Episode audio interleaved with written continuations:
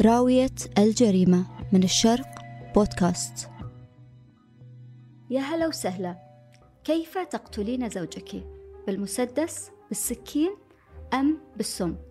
لحظة هذا ما هو بكلامنا في حلقة اليوم كيف تقتلين زوجك هو عنوان مقال كتبته روائية وطبقته بعد سنوات على زوجها اختارت قتله بالمسدس يعني الخيار الأول اللي طرحته في مقالها خلونا نعلمكم عن تفاصيل الواقعة حقة الروائية ذات السبعين عام وكيف رأى الناس إنها تنبأت ربما بجريمتها. كان زوج الروائية يعمل طاهي ومعلم في معهد لتعليم الطهي وفي يوم من الأيام عثر رجال الشرطة على جثته في مطبخ المعهد جثة هامدة جراء رمية برصاصتين. بعد البحث والتحري رصدت كاميرات المراقبة وجود زوجته في مكان الجريمة وقت وقوعها. لكن سلاح الجريمة كان مفقود. التحقيقات توصلت إلى أن الروائية اشترت سلاح طبق الأصل من النوع اللي أطلق الرصاص منه على الضحية.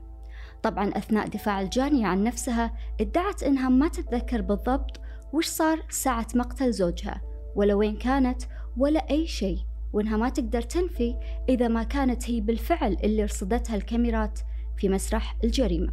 هيئة المحلفين خذت لها يومين من المداولة وتوصلوا إلى إدانة الروائية بالقتل من الدرجة الثانية. ليه؟ لأن الهيئة شافت إنها ارتكبت جريمتها طمعا في الحصول على مليون ونصف دولار. هذا المبلغ هو قيمة التأمين على حياة الزوج لأن هي وزوجها كانوا غارقين في ديون ما لها أول ولا تالي. الحكم اللي قضت فيه المحكمة على الروائية كان السجن مدى الحياة. محاميها قال إنه راح يستأنف الحكم اللي يحمل في طياته إمكانية إخلاء سبيلها بشكل مشروط ولكن بعد 25 عام.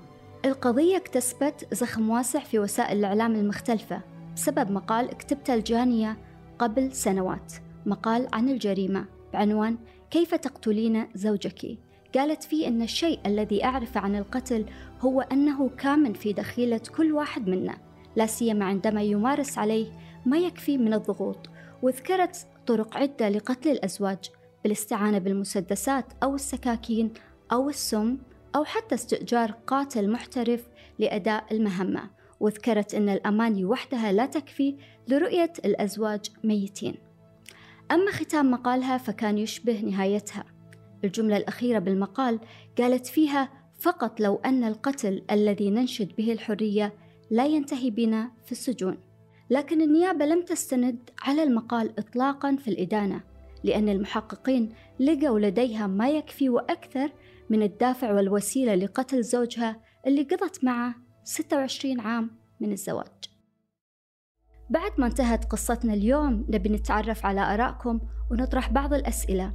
هل ترون بالفعل أن الشخص ممكن يتنبأ بمصيره بالحياة خاصة بالنسبة للكتاب والروائيين والمبدعين في مجالات الكتابة المختلفة. في قصة اليوم كان الدافع مادي صرف وهو الحصول على التأمين الخاص بالزوج الضحية.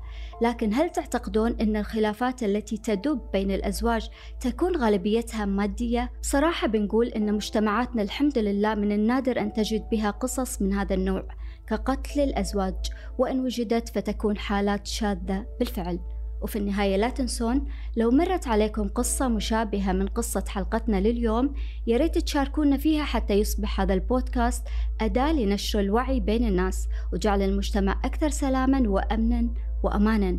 ننتظر تعليقاتكم وقصصكم وألتقيكم الأسبوع المقبل مع قصة أخرى أكثر تشويقا نكتسب منها العبرة. فمان الله.